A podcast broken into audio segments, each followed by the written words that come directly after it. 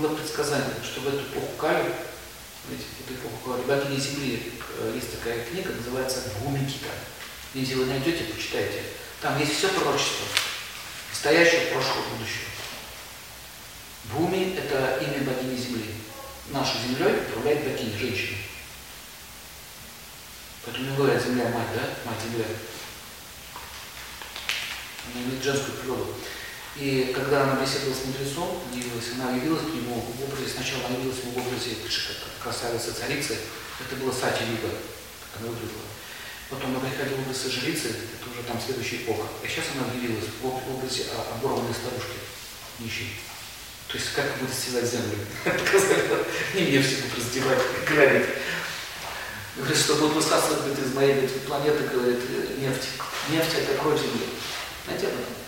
Когда нефть будет полностью высосана, и когда закончится, там начнутся серьезные катаклизмы. Что это нельзя так делать. Оно имеет определенный э, с природой синтез. В общем, Бумигит – это книга, где описывается, в частности, там описывается про семейную жизнь. Там много чего про политику какие цари будут, э, какие правители будут. Говорит, что в Кали-Югу э, воры и бандиты будут садиться на царские троны и рядиться в царские одежды. Что мы сейчас видим. Кто такие президенты?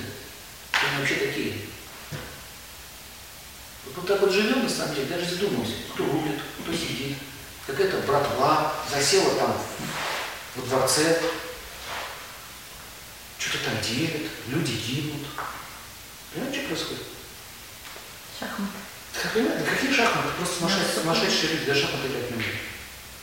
Просто сумасшедшие. Одержимые алчностью, это сумасшествие.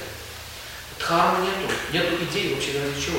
Понимаете, что происходит? Почему люди, люди не верят ни правительству, никому? А что происходит в семейных отношениях? Буми описывает, что в эпоху Кали женщины будут непослушны, они будут распущены и развращены. Точно. Они будут голыми ходить по улице. Точно.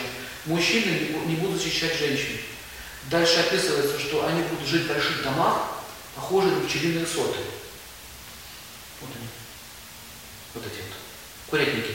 Похожи на пчелиные соты. У них не будет места, где даже можно посушить одежду. Вся земля будет закатана в камень, асфальт.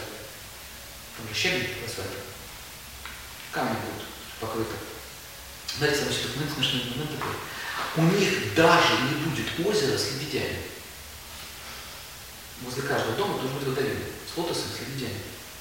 Даже этого не То есть это настолько было, как ванна, у нас сейчас ванная, туалет, это настолько естественно, что даже не будет озера с лебедями. Что, что травы и растения не будут обладать целительными свойствами, что, в принципе, мы видим. Пьешь, пьешь, толку с них никакого. Но раньше травку можно было приложить, рано стягивать, то есть обладает такой силой. А, поэтому сейчас химия развивается активно, химические препараты. Женщина, целомудрие женщины, ее красота будет определяться только по ее прическе. Точно. Они из салонов не вылезают. Прически. Мужская сила будет определяться по способности насиловать других. То есть чем сильнее ударил по лицу, тем круче мужик. Если проще выражаться. А, описывается, что дети не будут слушаться родителей. Кстати, у нас еще не так страшно, а вот в Соединенных Штатах Америки это катастрофа.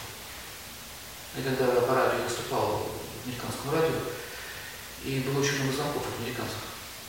Очень много звонков, и практически каждый второй звонок был про детей.